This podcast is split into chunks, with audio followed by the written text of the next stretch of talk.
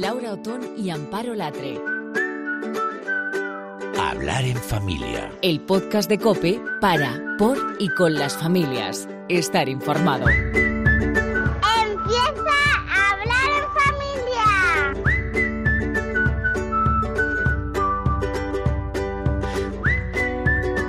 Hola, ¿qué tal? Yo soy Laura Otón. ¿Qué tal? ¿Cómo estás? Mi nombre es Amparo Latre. Y últimamente nos llaman para participar en algunos actos que tienen que ver con la educación y con la familia y siempre decimos que lo hacemos en calidad de todo lo que somos, es decir, madres, periodistas, esposas, pero nunca como expertas, ¿eh? No, ¿por qué consejos vendo que para mí no tengo? Tenemos nuestros problemas de familia que gestionamos, ¿verdad, Amparo? Como buenamente podemos. Como buenamente podemos, efectivamente, y tenemos nuestras dudas, que no son pocas, y lo que hacemos es buscar las herramientas que nos sirven y contártelas por si te sirven también a ti, como en este caso.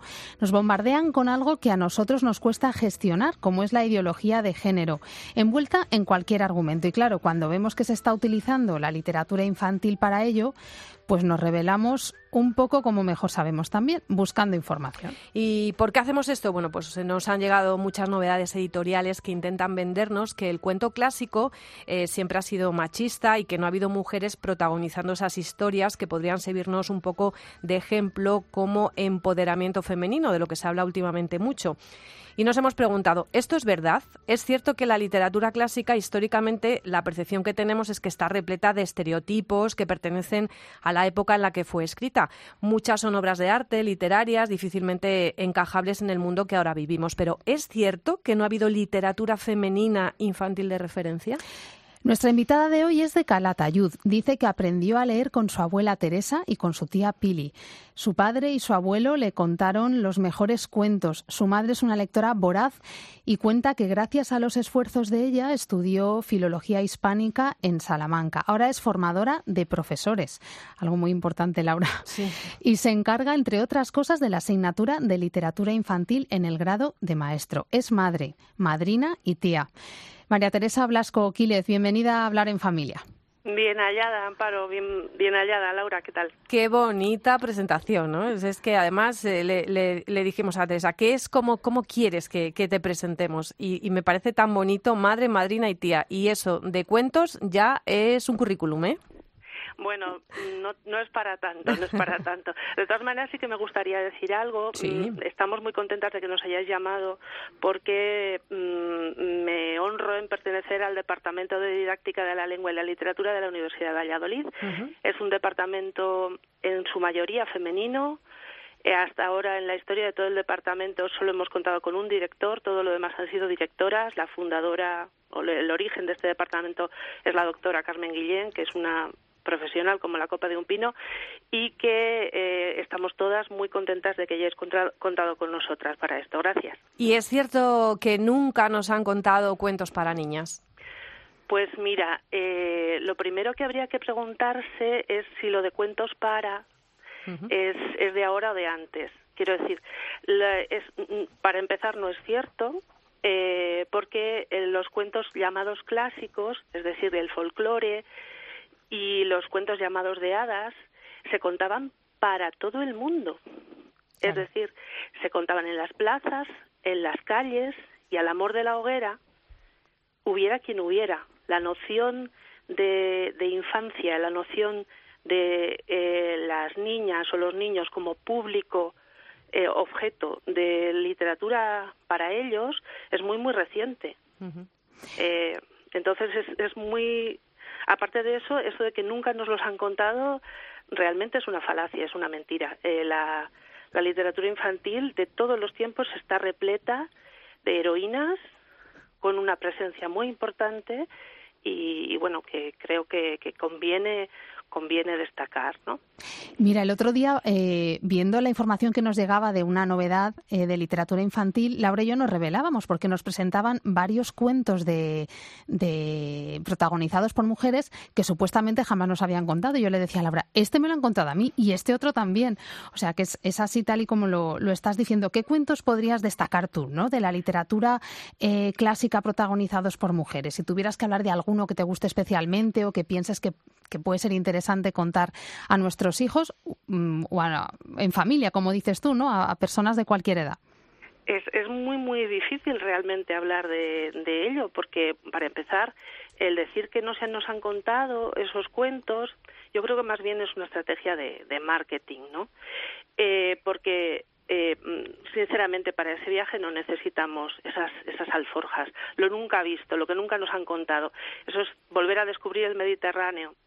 Y en cuanto a destacar cuentos, es que de toda la literatura infantil universal está llena de mujeres protagonistas. Blanca Flor, por ejemplo, que es un cuento popular español, eh, pero es que la misma Sherezade de los cuentos de las mil y una noches es una mujer muy valiente que se enfrenta a una situación terrorífica y que resuelve sus cosas. Eh, si nos vamos a, la tradición grecolatina, pues mm, vayamos al, Ulises y veremos cómo se comporta Penélope. Eh, es decir, todo se puede contar a nuestros niños siempre que lo adaptemos a su nivel. Hay ediciones estupendas y preciosas que recogen no solo nuestra tradición cultural, sino otras tradiciones, porque hablar de que nunca se nos ha contado es como si no existiera nada más que eh, lo europeo occidental y eso es de un etnocentrismo muy grande. Blanca Flor, de, por ejemplo, Mark Twain, el, autor americano del siglo XIX, el señor, o sea, principios del XX, finales del XIX, eh, tiene un librito delicioso que es la historia de Adán y Eva, que yo lo recomendaría mucho para jóvenes a partir de 16, 17 años, por ejemplo, que tendríais que ver la perspectiva de Eva. La Eva de Mark Twain es lista, inteligente, llena de humanidad, intentando entender a Adán. Eh, quiero decir, hay miles, miles de, referencias, ¿verdad? Miles.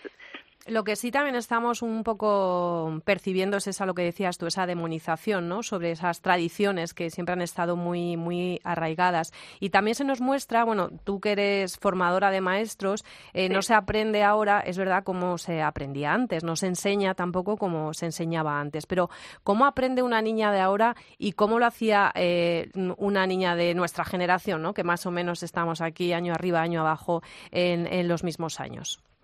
Pues mira, te voy a decir una cosa. Eh, aprendemos, aprender aprendemos igual. Aprendemos de lo que nos emociona. Y esa emoción puede ir a través de papeles o a través de pantallas. Lo que pasa es que ahora mismo la lectura y lo que aprendemos viene por muchas vías. Entonces, quizá estaríamos hablando no de un reto para lo tradicional, no de un reto para la lectura tradicional, sino un reto de lectura. Es decir, tenemos que eh, tener conciencia mm, que nuestros hijos eh, aprenden por muchas vías y que es necesaria esa alfabetización mediática, digital, además de la tradicional, pero que sin la tradicional, sin aprender desde la, el reposo, el cuento tradicional, la lectura eh, en, en, en, papel, en papel. nos es muy difícil, nos es muy difícil comprender y aprender la lectura en línea. Eh, María Teresa, nosotros en Hablar en Familia nos gusta mucho eh, dar ideas y dar herramientas para esos padres que nos escuchan, que lo quieren hacer bien, pero a veces no saben dónde acudir, ¿no? Si tuvieras que recomendarnos algún autor o alguien que adapta estas historias clásicas para edades concretas, porque seguro que en nuestra geografía eh, hay personas mm, bastante desconocidas, pero que lo están haciendo muy bien y nos gustaría desde Hablar en Familia pues poder apuntar en alguna dirección. Pues mira, por ejemplo, en Castilla y León contamos con la figura enorme de Rodríguez Almodóvar, que adaptó muchos de los cuentos populares españoles en ediciones estupendas como los cuentos de la media lunita, que ahora mismo no creo que se puedan comprar, pero seguro, seguro que se pueden encontrar en las bibliotecas. Yo recomendaría varias cosas. Más que hablar de autores, recomendaría hacerme muy amiga o muy amigo de la librera o del librero de mi barrio. Pero el, de, el que sabe los libros, el que los lee, el que te recomienda de verdad. Y luego acudir a las bibliotecas, a las bibliotecas de barrio, porque los bibliotecarios están encantados siempre de facilitarnos la, la labor. Y hay una herramienta que tenemos fabulosa, si acaso no tuviéramos biblioteca, imagínate que vivimos en un pueblo pequeñísimo, pues tenemos la Biblioteca Nacional de España.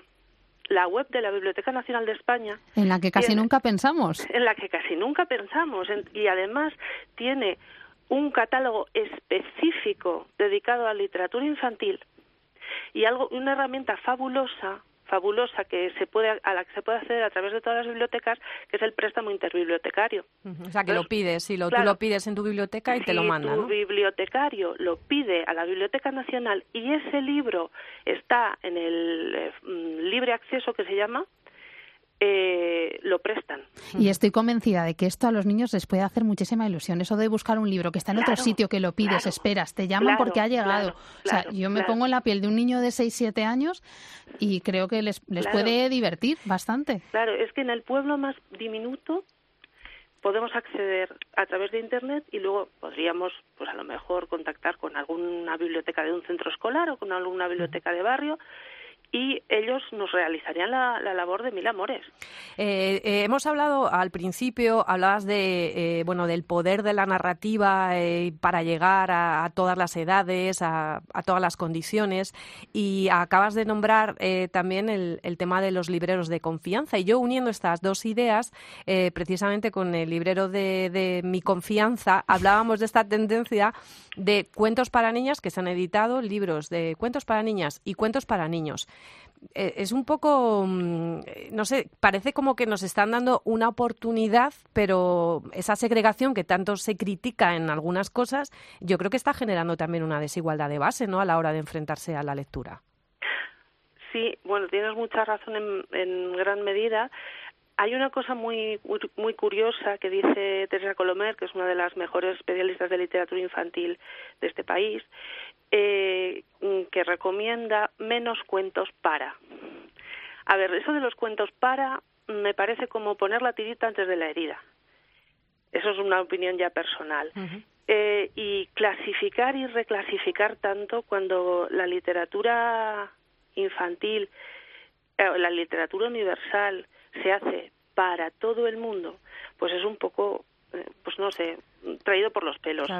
Eh, sí, sobre todo, bueno, que es verdad que en una época quizás los personajes eran más masculinos que femeninos, pero que una cosa no, quiere decir la otra. es, no es cierto, no es cierto. Eso, es, eso no ah, siempre ha habido ese equilibrio. Siempre ha habido, vamos a ver, mm, no es que no haya habido más más masculinos que femeninos, sino que ha habido muchos personajes femeninos a los que a lo mejor se, les, se les ha hecho quizá menos caso, pero, es que, pero es que, por ejemplo, Andersen, que es el primer autor que realmente toma la decisión de escribir por y para niños, llena sus cuentos de personajes de todo tipo.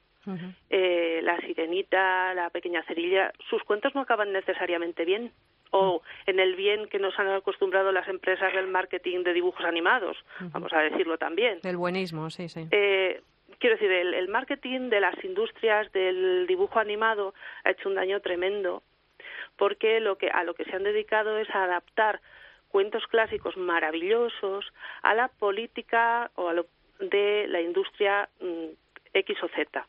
No voy a nombrar a nadie. Entonces, la, mm, la política neopuritana de determinadas industrias de los dibujos animados han conseguido podar, deformar y, remodelar los cuentos al gusto de las productoras. Entonces esto ha quitado que, que bueno, ha evitado que nos fijemos en los autores eh, de verdad. Entonces esto eh, no es que no haya, eh, es que mm, personalmente mm, doña Blancanieves no cantaba por, por, por, por los sitios, ni estaba rodeada de pajarillos, ni barría la cocina alegremente, ¿no? Ni llevaba un pelo a años 30, como es la, la Blancanieves de esa que todos tenemos en la cabeza. Entonces, eh, bueno. María Teresa, queríamos preguntarte también por la polémica que ha habido en los últimos días con la adaptación del Principito. No sé qué, qué, nos puedes... La principesa. La principesa. La adaptación feminista. la adaptación feminista, esto es. A ver, mm, mm, para empezar, el colectivo Espejos Literarios yo creo que está lleno de buenas intenciones, en principio. Ellas eh, se declaran como en búsqueda de referentes eh, pues más inclusivos o que en los que aparezcan personajes de todo tipo y quieren que esos personajes aparezcan en cuentos que sus hijas eh, y sus hijos puedan leer. Bien, hasta ahí perfecto. Y en cuanto a lo de la principesa, la palabra está admitida por la RAE desde el año 1800 y pico, o sea que es una palabra del castellano perfectamente asumible, lo que pasa es que ha caído en, desuso. Pero creo sinceramente que a pesar de que estas personas eh, dicen haberse leído el principito, quizá no se lo han leído en profundidad.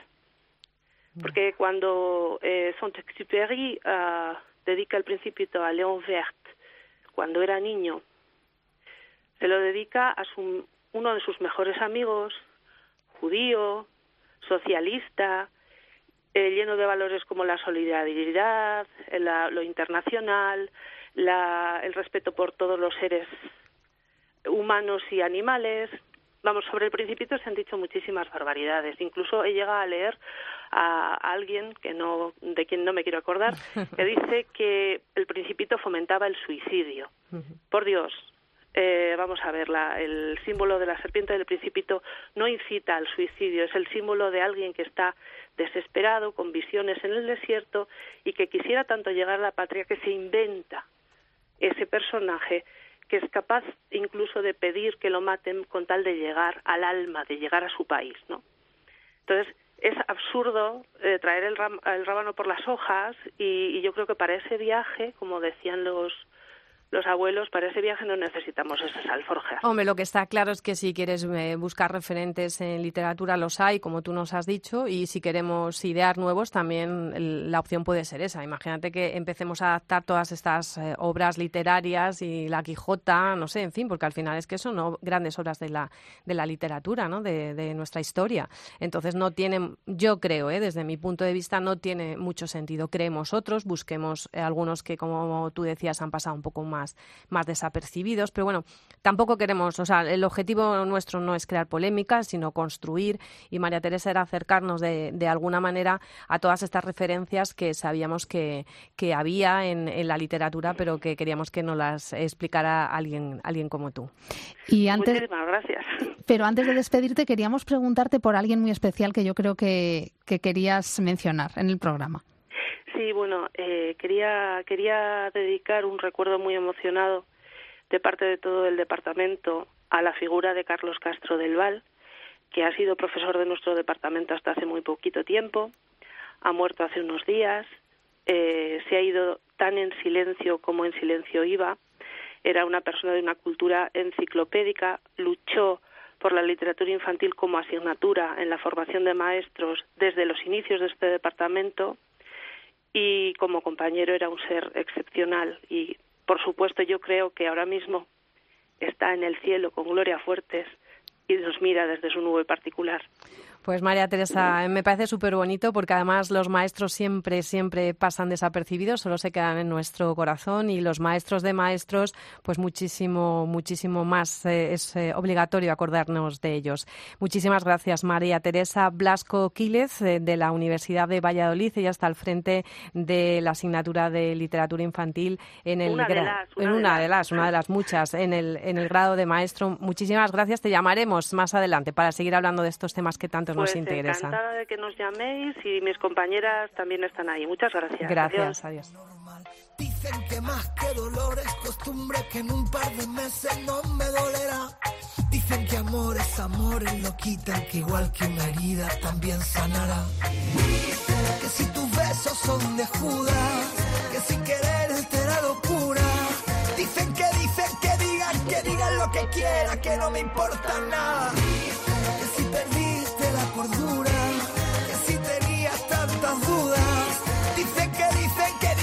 Por supuesto que si hablamos de literatura tenemos que acompañarnos de una colaboradora de Hablar en Familia, que ya es de la familia, es una más, y le hemos pedido a Beatriz Millán que nos haga pues alguna recomendación de libros. ¿Qué tal, Beatriz? ¿Cómo estás? Hola, chicas, ¿qué tal? ¿Cómo estáis? Pues bien, muy bien. Después de escuchar todo esto, la verdad que un poquito más aliviadas también, porque la literatura importa e importa tanto. Sabemos que hay que fomentar la lectura para que mejore su comprensión lectora, porque hace unos días, además, en informativos contábamos eh, un estudio que nos decía que el 71% de los docentes considera que la ley educativa actual no destina las suficientes horas lectivas al fomento de la lectura y, la verdad que eso da mucha pena. Hmm. Y en ese estudio también eh, nos dan un tirón de orejas a los padres porque se revela que el 81% de los niños no visita una biblioteca nunca. De esto nos hablaba también María Teresa, qué pena. Y los profesores creen que los padres no se comprometen con este proceso lector de sus hijos, pero porque no reciben la formación adecuada. Son unos datos, mm, por lo menos, para tener en cuenta. Claro, y la clave es dar también con esos libros que les interesan. Por eso a Bea siempre le pedimos que nos cuenten cuáles son esas novedades que ella descubre y que además eh, hoy vienen protagonizadas por mujeres. De una manera o de otra, Hay varias, sí, ¿eh? hay varias.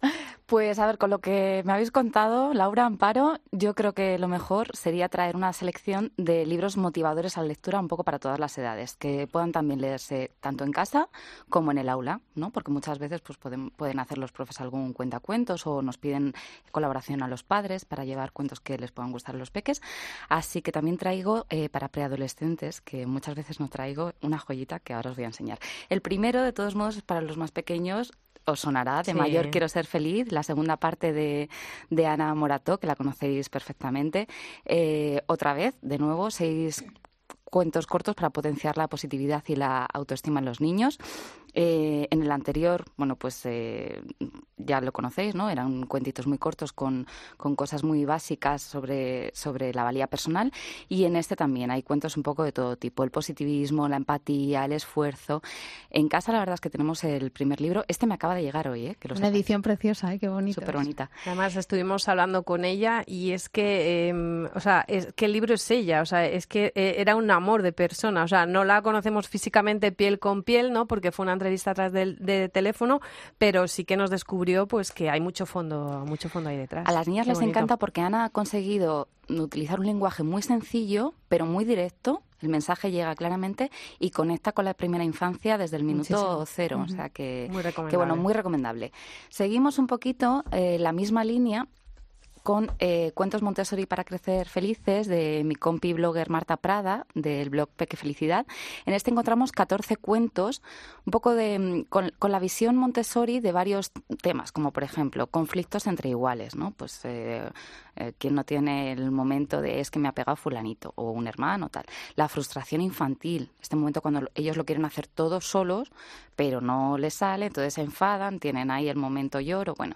la angustia de la separación también estos cuentos, aclaro, son para leer en familia, ¿vale? Eh, lo digo porque vienen en letra cursiva. con letra más chiquitita. Exacto. Muchos padres están buscando este tipo de, de letra porque es, es la letra con la que comienzan a leer los niños en el cole, pero no son cuentos para que empiecen a leer los niños solos, son para leérselos a ellos y además incluye una guía al final de cada capítulo con unas herramientas súper útiles y además bastante amplias para tratar el tema en cuestión, bien sea pues el nacimiento de un nuevo hermanito, una pérdida, por ejemplo, el, cuando hay que quitar el pañal, bueno, pues eh, son libros para, como decía. El típico cuento para, leer, para, leer, por la noche cuando estás en la cama con para leerle tú al, al, tuyo. Sí, exacto. Además son cuentos muy, muy bien porque es lo que lo que me gusta este, de esta tendencia que hay, porque es una tendencia en la literatura, que es el acompañamiento. Entonces, no es toma el libro y hay. No, o sea, es que te tienes que sentar y le tienes que acompañar a eso. Aparte, que es que en estas edades lo mejor que puedes hacer para motivarles en la lectura es leer con ellos y a poder ser cabeza con cabeza, como digo yo, ¿no? Sobre todo cuando están aprendiendo para que ellos se vayan, se vayan fijando en las palabras que lees. Bueno, voy a seguir con eh, los libros que tienen muchos cuentos dentro. Y es que, ¿quién no tiene un libro del barco de vapor en la estantería de su casa? ¿Quién? Porque eh, yo creo que todos. Bueno, pues 40 cuentos a todo vapor es el último libro que ha sacado para celebrar que llevan 40 años ya.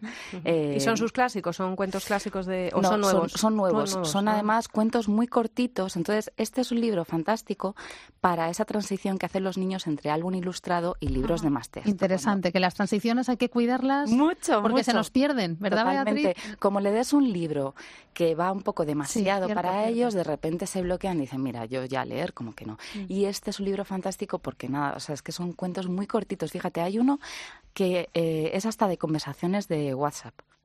O sea, que, bueno, que están muy, adaptados para, exactamente lo que a ellos les, les pueda interesar. Al momento actual. Y también son libros fantásticos para eh, llevarnos de excursión o de vacaciones, no tener que cargar con un montón en la maleta. Y bueno, son pues muchos, es una recopilación de cuentos, como decías, que no son muy largos. 40 cuentos cortitos y estos ellos pues los empiezan a leer, no saturullan al ver mucho texto y, y bueno, pues la verdad es que es fenomenal porque, porque tienen un montón donde elegir. y veo que, tiene también dibujos, quiero decir que es eso, como decías tú, algo intermedio entre el libro más de adulto. Exacto, cada pocas páginas hay una ilustración para acompañar el texto. Bueno, la verdad es que para mí El barco de vapor es una colección que le tengo mucho cariño porque me ha acompañado desde que era pequeña y, y, me alegra que siga triunfando como lo hace, que nos acompañe otros 40 años más, por lo menos. Por lo menos. bueno, Vamos a dar un saltito un poco. Ay, perdona, eh, se me ha olvidado decir que es que esto es importante, que del 17 al 23 de diciembre, que ya sé que todavía queda un poco, la Fundación SM dona un libro por la compra de otro a instituciones con niños desfavorecidos. Y esto es súper importante, súper interesante, así que si vamos a pedir un libro a Papá Noel o a los Reyes Magos y lo compramos en cualquier centro, en cualquier librería, del 17 al 23 de diciembre, SM donará otro libro a Por una cada libro que compremos eh, que se pida. Exacto, así que, bueno, apuntadlo. Bueno, saltamos eh, de edad a los 9-10 años porque mirad qué preciosidad, eh, recién salida del horno además. Llega Ana, es la adaptación de Ana de las Tejas Verdes, que no sé si os acordaréis, pero bueno, a mí me encantaba esa serie, lloré como una madalena, era un dramón. Lo acaba de publicar Patio Editorial, es el típico libro precioso para mm, poner en la carta, como hablábamos, de los Reyes o de Navidad, y que quien lo reciba se comienza a apasionar por las lecturas más clásicas, porque al fin y al cabo Ana de las Tejas Verdes es ya un clásico de, la literatura. Y bueno, la ilustración, como veis, es una preciosidad, está fenomenal eh, esta edición, súper bien cuidada. Y, como, como, curiosidad os cuento que las ilustraciones que son de Abigail Halpin, bueno, pues a ella le regalaron con ocho años una edición de Ana de las Tejas Verdes. Y a partir de ahí decidió que ella quería ser ilustradora de mayor. Así que nunca sabemos. El círculo, ¿eh? Como se decía la, intrahistoria del, del libro. Totalmente. Nunca sabemos el, regalo de un libro lo que puede afectar a, un niño, ¿no? Y ese, las ilustraciones, yo es que soy muy Te fan. Lo he traído para ti, Laura. Las sigo a través de redes sociales y me parece tan bonito como pinta y todo lo que hace. Laura está hablando del trabajo de Esther Gilly, que, bueno, la verdad es que ella es amiga y es una ilustradora fantástica. Su último libro con, con Gemma Camblor es El legado de Catherine Elliot. Es una lectura a partir de 12, 13 años no por nada, sino porque bueno, tiene un lenguaje un poco más eh, especial y, hay que tener una cierta madurez para poder entenderlo. Eh, desde luego es un libro para enganchar a un adolescente a la lectura porque, porque bueno, es una joya, como veis, es un álbum ilustrado maravilloso y, y cuenta la historia de 10 mujeres que eh, bueno pues mm, durante muchos años su vida se van entrelazando. Todas ellas tienen en común algo que es un libro que también se llama El legado de Catherine Elliot. Entonces desde eh, la autora de este libro hasta quien lo rescata eh, del fondo de las bibliotecas y lo vuelve a editar que es una, una editora con su propia librería pues pasan diez mujeres cuyas historias se van, se van encadenando. es un libro muy curioso, es metaliteratura, es libro dentro de un libro. Entonces, para mí estos, este tipo de, de, formato, además, tan, tan cuidado y, y con estas ilustraciones tan maravillosas, es, es, un pedazo de regalo a apuntar, desde luego. Bueno, pues ya tenemos, ya tenemos deberes, ya tenemos deberes, porque yo esto me lo pongo casi como, como, como un deber, ¿eh? esto de ir apuntando y diciendo, y sobre todo que las recomendaciones que siempre nos hace Beatriz Millán tienen, tienen mucho éxito. Yo os lo digo siempre, pero a mí siempre hay alguien que me dice, alguno de los libros tuyos siempre me dice, eh, me he metido directamente en Amazon y me lo he comprado. Toma ya. en casa yo cosas que he regalado a mis hijos de recomendaciones. Y aciertas, ¿no? He acertado. Bueno, pero algo es Claro, decía, fíate de las bibliotecarios, claro, fíate de los libreros, claro, y pero también fíate de nuestra influencer literaria de cabecera que es Beatriz Millán. Muchísimas gracias como siempre por acompañarnos. A vosotras, chicas. Laura Otón y Amparo Latre. Hablar en familia. Cope, estar informado.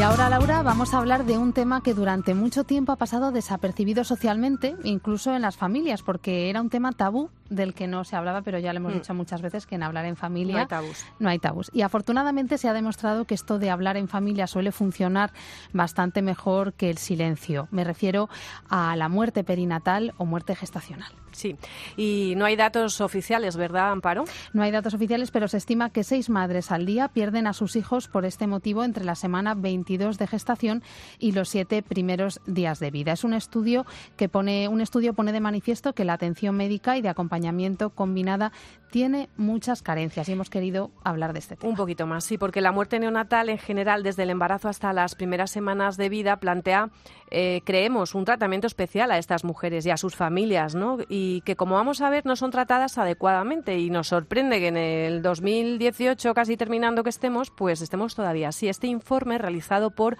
Humamanita, es una asociación que ayuda a padres que están pasando por este trance, arroja datos sorprendentes. Se ha realizado entre más de mil mujeres durante cinco años y la falta de información y atención ante esta situación tan difícil es una de las carencias que denuncian. La tercera parte de ellas, por ejemplo, la tercera parte de estas madres no tuvo un apoyo emocional, ni apoyo ni empatía. Hay mujeres que reciben cuidados excelentes, es verdad, pero también hay mujeres que reciben cuidados muy deficientes. Gillian Cassidy es una de las coordinadoras de este estudio. Sí, bueno, lo que vimos es que una tercera parte de las mujeres no sintieron ni apoyo ni empatía. Entonces, lo que hemos visto es, hay mujeres que reciben unos cuidados excelentes, pero hay mujeres que reciben unos cuidados muy deficientes, ¿no? Y en el fondo, eh, cuando un bebé ha fallecido y no hay un riesgo para la madre, ¿no? A, a nivel, las cuestiones físicas están cubiertas, ¿no? Entonces, ¿qué es lo que queda? Y lo que queda es el apoyo y la empatía. Son mujeres, como decía Gillian, que necesitan eh, mucho apoyo, mucha empatía, pero también necesitan una información correcta. Y esto es algo que no ocurre siempre. De hecho, puntúan negativamente la comunicación del equipo médico con la madre. Que el equipo sanitario esté formado para, para apoyar y para empatizar con, con la mujer, ¿no? Y a menudo mm, no lo están formados. Está cambiando. En la universidad ya la carrera se aborda este tema un poco más, pero se ve una gran diferencia entre lo que son las las enfermeras y matronas y lo que se ve en el equipo médico, ¿no? A veces eh, la información que reciben de los médicos es una y de los enfermeros es otra, completamente diferente y debería haber el mismo criterio, claro, ¿no, se lían, efectivamente. Y en estos casos la mayoría reclama, por ejemplo, algo muy importante que a los que no hemos pasado por esto nos choca y es conocer al bebé en la medida de lo posible. Es decir, cuando la gestación es muy avanzada e incluso cuando se produce en el propio parto y en contra de lo que puede parecernos, a los que lo vemos desde fuera, nos dicen que es fundamental. Y fíjate que siendo fundamental, no todos los centros lo permiten. Que ha habido, ha, habido y todavía hay mucha resistencia ¿no? en cuanto al contacto con el bebé pero sí que, como bien has dicho en, en estudios, sí que hemos visto ¿no? que, hay un cambio, porque en el fondo eh, las familias cada vez lo, lo están solicitando más. ¿no? Otro de los temas eh, interesantísimos abordado en este estudio es si es recomendable cesárea o parto natural cuando la muerte perinatal ocurre en el último trimestre de la gestación. Entonces, eh, es un tema que el, equipo sanitario es un tema que han de trabajar con la madre, aclarar sus miedos, aclarar sus dudas, cuáles son sus preocupaciones, hacerle algún, algún otra ecografía para que ella comprueba una vez más que de verdad que el bebé bebé ha fallecido. Y aún así, si después de, de todo esto y después de comentar los beneficios de un parto vaginal, una mujer aún así pide una cesárea, también se ha de respetar su, su deseo, ¿no? Interesante. Dicen que desde el punto de vista del duelo, la mejor manera para pasarlo es que los padres tomen su propia decisión y la madre elija entre cesárea o parto natural. Y también otro de los datos que más nos han llamado la atención a nosotras es que el 46%, ojo, eh, el 46%, casi la mitad de esas mujeres, en ese momento no se han sentido tratadas como madres, sino que las han tratado como enfermas. Pero claro, si estamos en, en, un sistema que a las madres a menudo, a menudo no se les trata como madres, ¿no? Que ese porcentaje que creo que es un, un 40 y pico por ciento de mujeres no se sienten tratadas como madres, en cuanto tú le sacas a esa mujer a la planta de traumatología, ya es como una vez más estamos diciendo que tú ya no eres mamá. Entonces, como no eres mamá, te vamos a sacar a una unidad que no tiene nada que ver con la maternidad. Y yo creo que sabes por qué pasa esto, Amparo, porque también eh, vivimos una sociedad al que al feto no se le considera una persona, no se le considera un ser vivo. Y a ver cómo le explicas a una madre que lo que ha tenido durante todo ese tiempo en su vientre, pues no es un ser humano, ¿no? Eso es, y, bueno, pues eh, es un poco triste que el dato sea tan amplio, porque yo cuando fui a él pensaba que me iba a encontrar, pues no sé, un 10%. es que es prácticamente la que mitad. Es casi la mitad. Sí, ¿eh? efectivamente. Y si nos intentamos imaginar cómo es el espacio, el contexto en el que sucede todo esto de lo que estamos hablando, nos daremos cuenta de que muchas de estas mujeres que acaban de perder a, sus bebés están escuchando los llantos de bebés recién nacidos de otras madres que tienen eh, junto a ellas en la habitación de al lado, ¿no? Y esto es terrible. ¿Cómo hemos de hacerlo? Y al final, al final siempre llegamos a la misma conclusión. Uno, las, eh, la unidad dentro de sus posibilidades ha de intentar que la mujer que esté esté lo más alejado de, de las madres que, que están pariendo, ¿no? Dentro de unidad de maternidad. Bueno, queríamos informarnos, queríamos eh, abrir este, bueno, pues este debate, esta ventana que a lo mejor tú no conocías. Eh, hace falta información, hace falta comunicación, hace falta hablar de ello y buscar ayuda, y eso es fundamental. Y una ayuda puede ser, por ejemplo, en forma de un libro liberador, ¿no? Que es lo que le ha ocurrido a Mónica Rebollo, que es autora de Conexiones de Amor. Es un libro donde afronta la pérdida de su primer hijo y ahora Mónica tiene dos niños que, que vinieron, que vinieron después. Mónica, bienvenida a hablar en familia. Hola, muchas gracias. Bueno, hay que decir que tienes la suerte de vivir pues de, la creatividad, de la expresión, porque eres ilustradora, como decía Laura, y tu vida profesional está relacionada con las artes gráficas. Y esta, desde luego, ha sido una manera de canalizar eh, pues todas esas emociones, todos esos sentimientos, y lo has plasmado en forma de libro. Sí, eso es. Yo, de hecho, después de tener a mis hijos, eh, yo siempre había pintado, pero de repente, o sea, como que todos los temas desaparecieron y solo pintaba maternidad. Pero bueno, eh, respecto a lo del primer tema que habéis estado tratando, pues sí, yo la, forma de canalizarlo fue un libro, contar mi historia. eh, yo no sé si de todo lo que hemos dicho te has sentido identificada con algo, porque esto es una llamada de atención en realidad de todo lo que nos han contado. Tú, por oh, ejemplo, pues te... ¿Sí?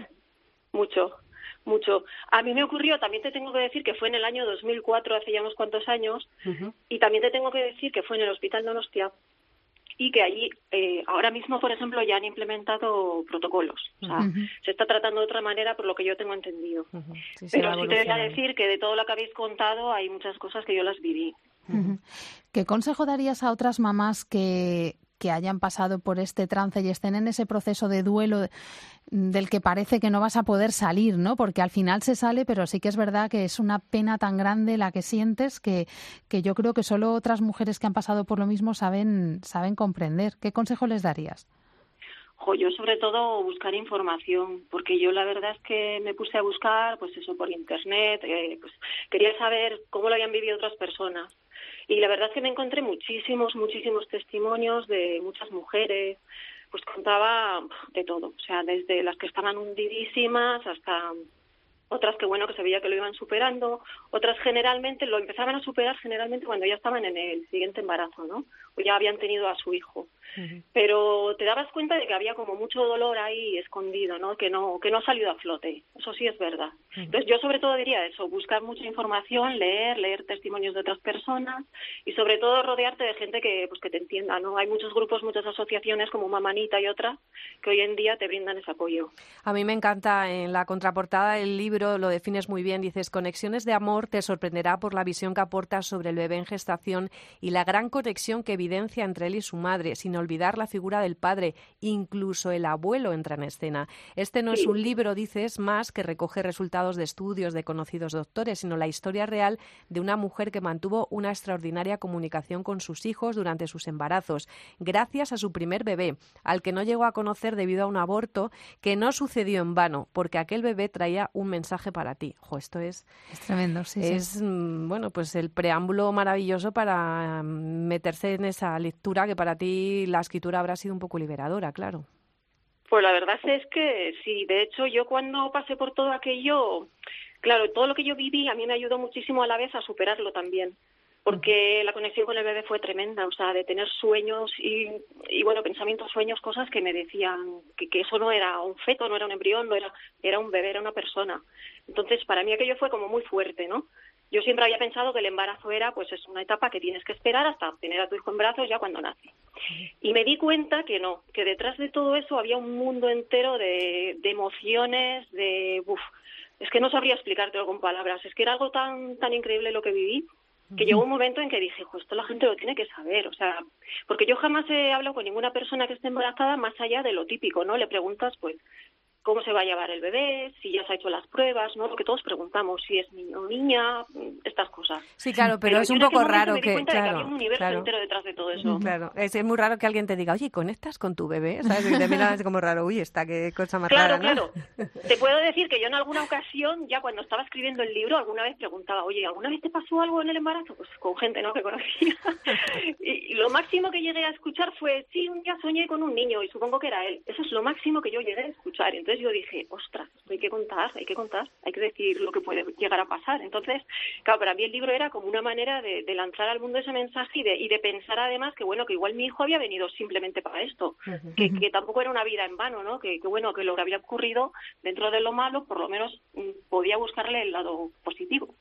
Bueno, a Laura y a mí nos encanta el libro, pero hablamos muchas veces, Mónica, de tu cuenta en Instagram, porque es que... Lluvia eh, de love, hay que decirlo. Lluvia de love, porque eh, nos encantan los, los dibujos que, que haces, yo creo que transmite ese amor, transmiten muchísimo tal, y sí. yo creo que, que, hay que invitar a la gente que nos esté escuchando, pues esas mamás que lo estén pasando mal, a que vean esos dibujos porque seguro que también eso les, les ayuda. Los dibujos también están en el, en el libro, podemos ver algunos. Sí, son, sí, un, po algunos, son un sí. poquito más sencillos. Aquí es verdad que le has dado más rienda suelta a la, a la parte de, de las emociones con la escritura, pero, pero la cuenta en Instagram cuenta es preciosa, y muy sugerente, muy sugerente. Eh, yo no sé si te voy a hacer daño con esta pregunta, pero como estamos a hablando ver. sin tabús, eh, ¿te has imaginado cómo sería tu hijo o tu hija? Porque no sé si sabías si venía niño, si venía niña, pues, me imagino que no, pero ¿te has imaginado? no. no.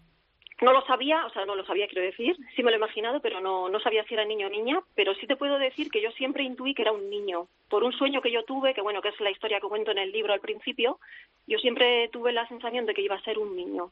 De hecho, no teníamos ni nombre ni nada, o sea, no puedo llamarlo porque no tenía nombre, pero sí que algunas veces, pues hombre, te da por pensar, pues ¿cómo sería ahora, no? Porque, claro, tiene, en realidad tendría un, un año más que mi hijo mayor, uh -huh. y a veces lo pienso y digo, ¿cómo sería? Seguramente ya le miraría hacia arriba, sería altísimo, o sea, esas cosas, ¿no? A veces sí lo piensas, es verdad. Bueno, Porque Mónica, eso sigue ahí, es algo que está ahí. Eso es algo que se queda para siempre, como tú dices. Mónica Rebollo es. eh, ha escrito Conexiones de Amor, queríamos ponerle voz también al, al, al estudio. Muchísimas gracias por acompañarnos en Hablar en Familia. Un abrazo muy fuerte.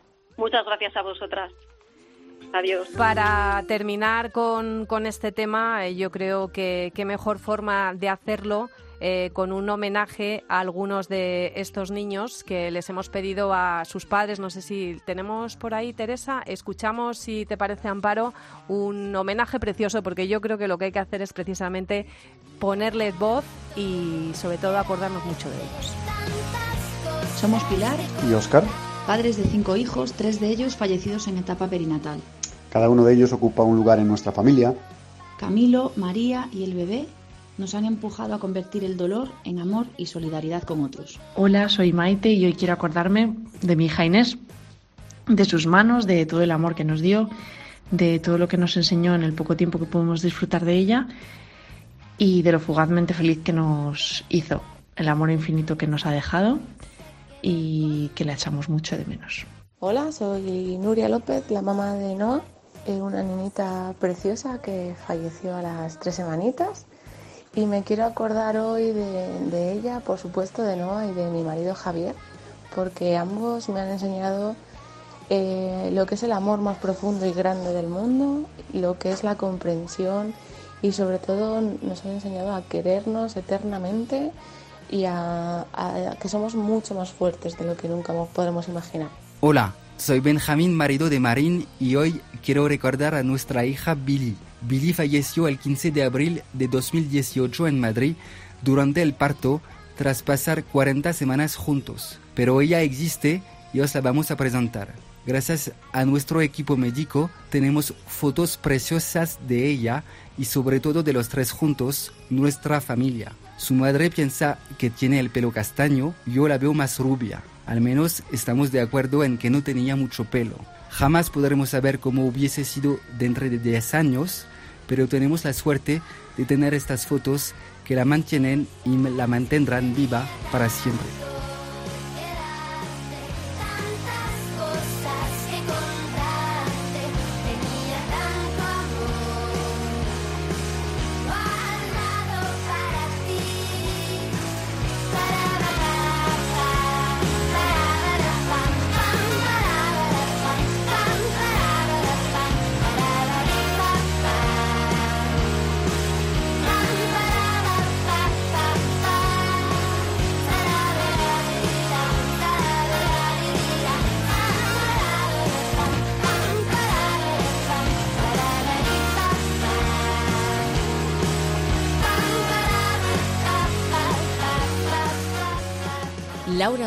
Y Amparo Latre. Hablar en familia. Cope, estar informado.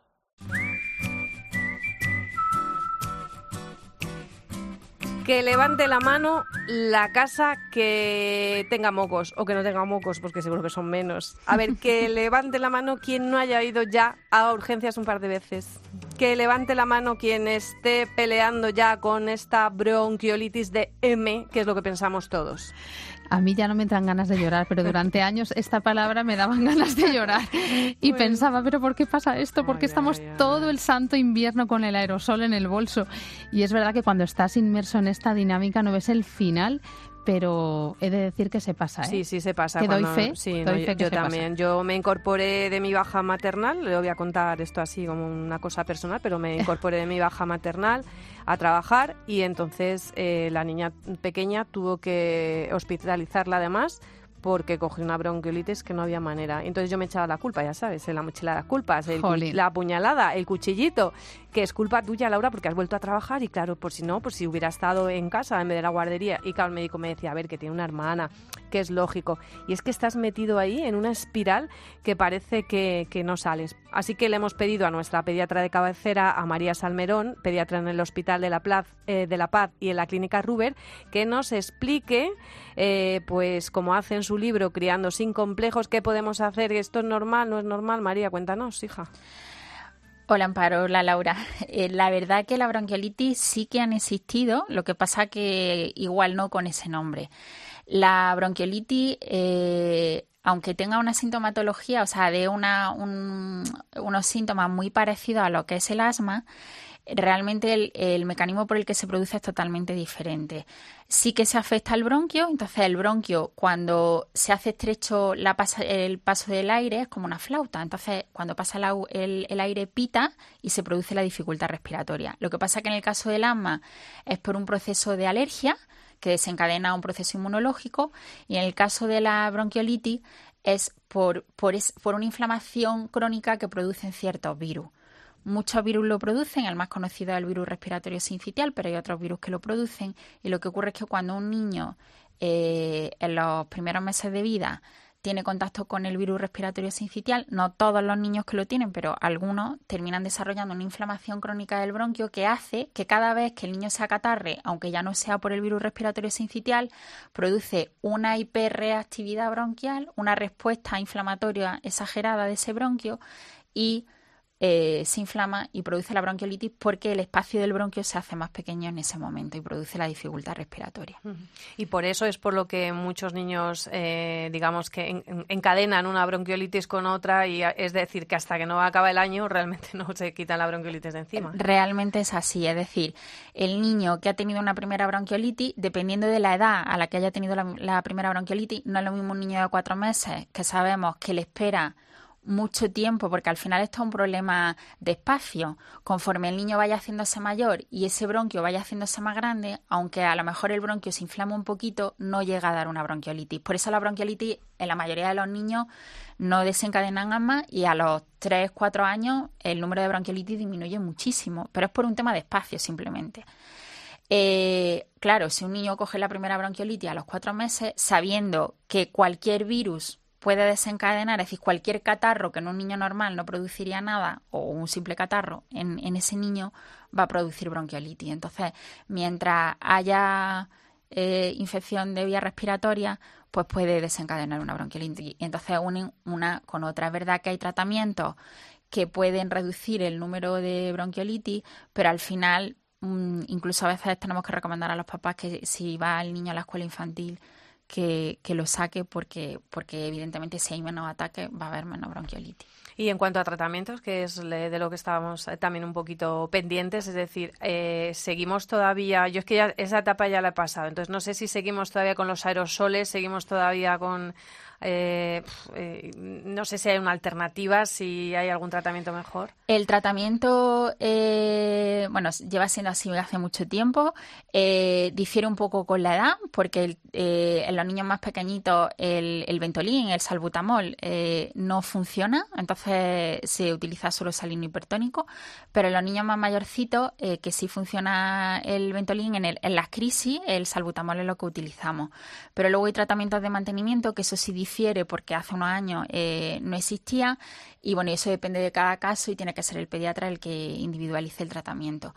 Y al final es reducir el número de ataques, es decir, que el niño esté expuesto a menos virus y, y hay, eh, eh, por ejemplo, la, fisioterapia respiratoria, que al final lo que hacemos es movilizar el moco. Tenemos que entender que un niño muy pequeñito, una de las cosas que le ocurre, aunque sí tiene la capacidad de toser, es que se mueve poco, es decir, muchos no andan o, o, se, o se desplazan poco. Y simplemente ese movimiento hace que también se movilice el moco. Y la fisioterapia respiratoria lo que ayuda precisamente es a movilizar ese moco y, y, a intentar también incluso la prevención de la, de la porque no es solo lo que hace el fisioterapeuta sino que también el, el poder soplar el bueno el hacer la, la, respiración de una manera determinada incluso la natación. Es decir eh, todo aquello que aumente la capacidad pulmonar y aumente la capacidad respiratoria y aumente la movilización de ese moco pues va a ayudar a, a, prevenir las crisis incluso a que las crisis se, se acorten. A nosotros nos ha funcionado Laura y voy a hablar también de, de mi experiencia personal. Ha sido la fisioterapia respiratoria, que todavía es muy desconocida en, nuestro país, aunque son los más pequeños los que peor pasan, eh, los que peor lo pasan con las bronquiolitis, es la familia al completo eh, la que sufre. Mira, esta es la dinámica recurrente, aunque parezca mentira, en muchos hogares por estas fechas. Nos lo cuenta Vanessa González, que es profesional de la fisioterapia respiratoria. La familia, al final, quiere también muchas veces la medicina quiere un efecto muy a o sea, muy inmediato. ¿Por qué? Porque mira, seamos realistas. Llevo toda la semana trabajando. El niño ha ido a la guardería, le he metido el lunes y estoy rezando todas las noches para que el niño me aguante hasta el jueves. Llega el viernes, hace fiebre, me llaman de la, de guardia, tengo que ir a por el niño a la guardia y dices tú, Dios mío, llega el fin de semana, que es el fin de semana que yo puedo desconectar, salir y tengo un niño enfermo en casa. Venga, va, me voy a urgencias corriendo para que le pongan algo ya porque quiero un efecto inmediato ya. Es que es tal cual, es como lo, como lo, como lo vivimos. Bueno, técnicamente no es una enfermedad, como nos decían, es un síndrome del que nos hablaba cuando nosotros éramos pequeños, hablaba de otra manera, como nos decía María. Ahora, sin embargo, los bebés pues caen como moscas y supone un trastorno enorme para la familia. Bronquiolitis suena bronquitis, pero no es lo mismo, aunque sí tiene que ver con el aparato respiratorio como síndrome obstructivo, pues produce una serie de síntomas que lo peor que le puede pasar eh, a tu hijo es la sensación de falta de aire, de asfixia.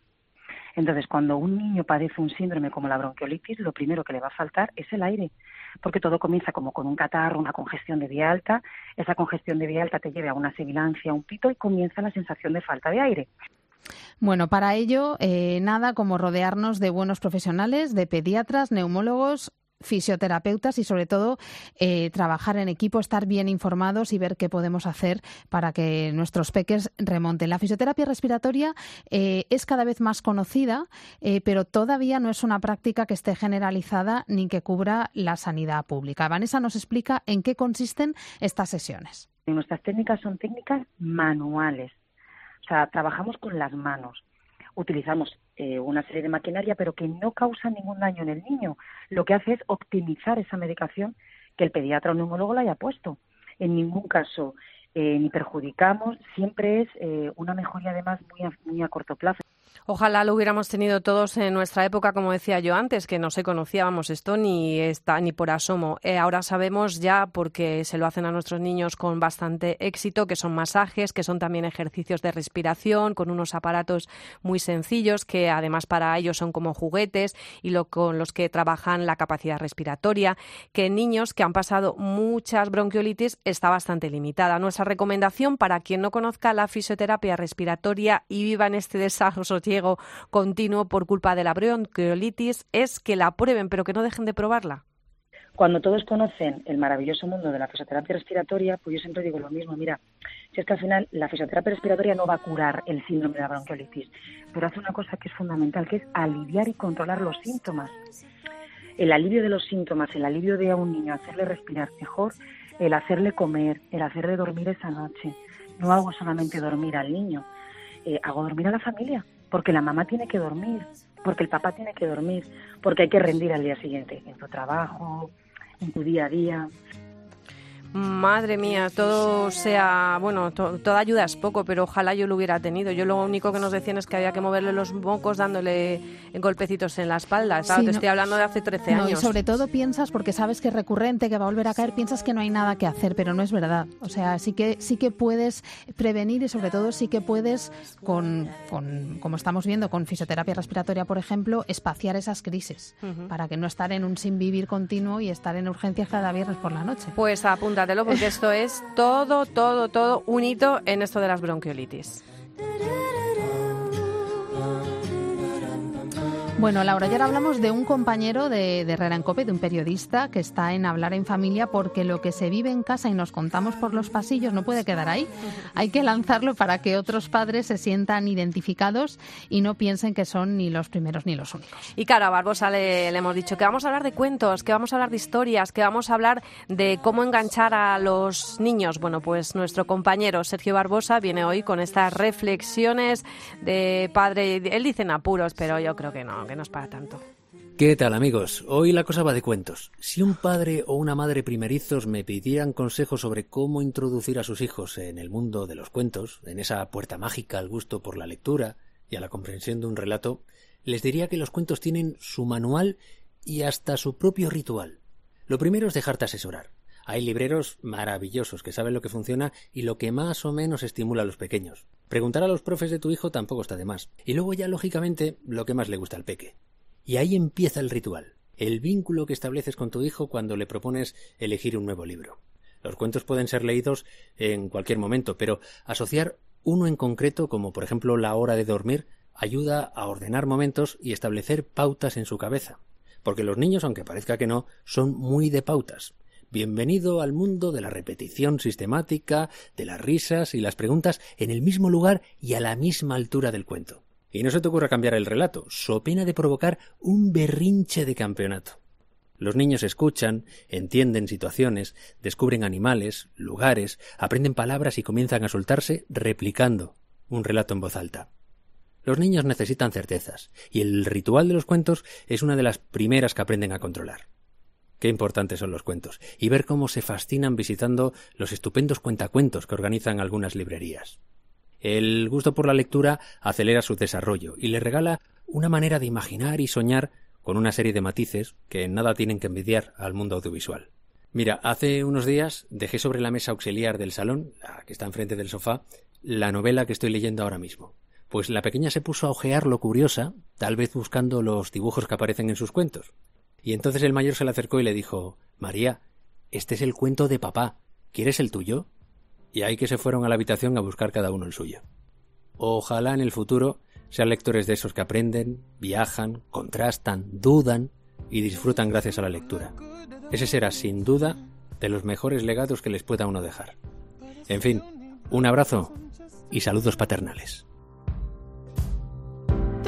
Saludos paternales, como me gusta así como termina. Me amparo, llevo pensando varios días por qué en este mundo que vivimos se hacen las cosas tan complicadas. Tenemos más avances que nunca, tenemos un Estado de Derecho que nos permite tener un bienestar que no han tenido ni nuestros padres, bueno, ya ni nuestros abuelos, mucho menos. Pero sin embargo, no podemos vivir con la tranquilidad de ser la familia que queremos ser.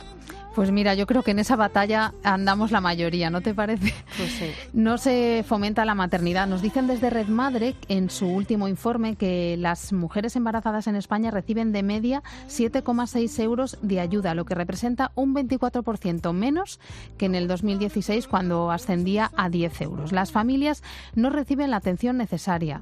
Nos llegan casos de padres que luchan para que no eliminen la educación especial de los colegios y no nos dejan que elijamos la educación que queremos para nuestros hijos. Porque en esto es verdad que estamos juntos, lo decimos siempre, pero el timón de la educación y lo que queremos para ellos lo elegimos nosotros, al final, los padres. Y por añadir un poquito más, pues que sepáis que ese daño no nos elimina. Ya lo siento, bueno, me estoy dirigiendo a alguien que como si nos fueran a escuchar, Amparo, no lo sé, porque claro, yo decía, ya lo siento que os tengáis que enterar así por dos imperfectas madres periodistas, pero eh, a estos que nos eh, intentan gobernar, entre comillas, eh, queriendo hacer daño a prejuicios del pasado que nosotros no compartimos para nada, pues lo único que están haciendo, lo único que estáis haciendo es darnos argumentos para ser más fuertes, para defender el futuro de los nuestros, porque el amor que nos mueve tiene superpoderes inimaginables, que por cierto, si los probarais, se acabaría tanta sin razón. Yo soy Laura Otón. Y yo soy Amparo Latre. Estás escuchando Hablar en Familia.